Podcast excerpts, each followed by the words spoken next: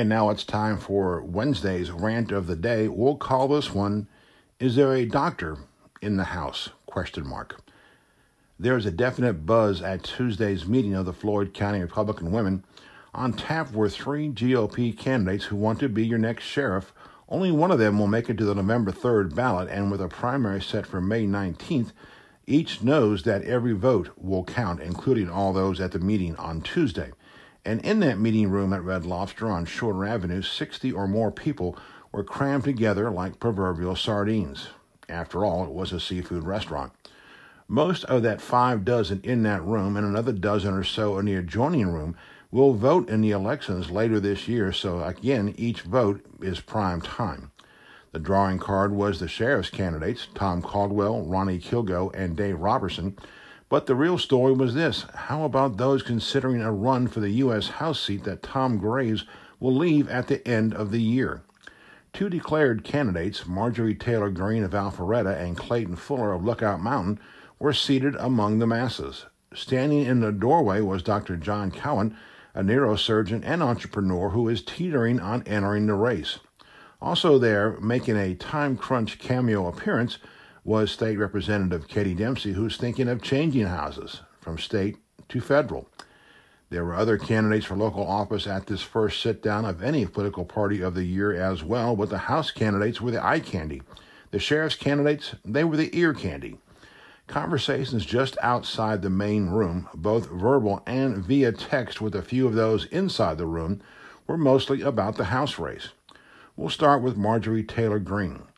She had been in Floyd County since Tuesday morning, first working out at CrossFit on First Avenue and then putting signs out across the area. She put up a Facebook video live almost from outside CrossFit.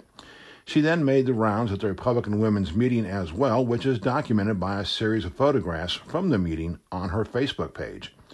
Outside of the restaurant, a massive black pickup truck sat there with a big sign affixed to the bed of the truck supporting her candidacy.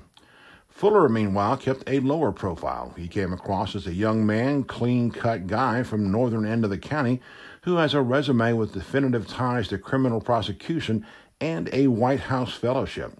Through Tuesday evening, there was nothing up on his Facebook page about his stop in Rome. Some of the local GOP Facebook pages, however, did have a few images of him and the other candidates as well. And then there was Katie Dempsey. She was given a few minutes to address the club Tuesday afternoon, acknowledging the rumors of her potential congressional candidacy and asking both for support and for their kind thoughts. She departed soon after en route to a legislative meeting. Don't forget, General Assembly convenes this coming Monday. The resulting scuttlebutt after Dempsey's talk, by the way, was who might be pushing her campaign from the statewide level and not just a local level. There was no consensus. What is known is that a possible Dempsey candidacy and that of John Cowan have split the local Republican Party. Never mind that a few other locals already are working on the Marjorie Taylor Greene campaign. There's a wing of the Floyd County GOP that is loyal to Dempsey and won't commit until she makes her final decision. There are others who already are in the Cowan camp and have openly pledged support. Among them was another Floyd County resident who himself toyed with a congressional run.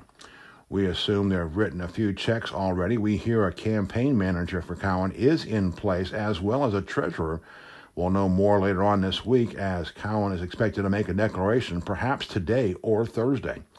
Finally, there are a few other names floating out there, several from Paulding County, and we expect perhaps another player from the northern end of the district as well. We doubt Dalton will sit this one out.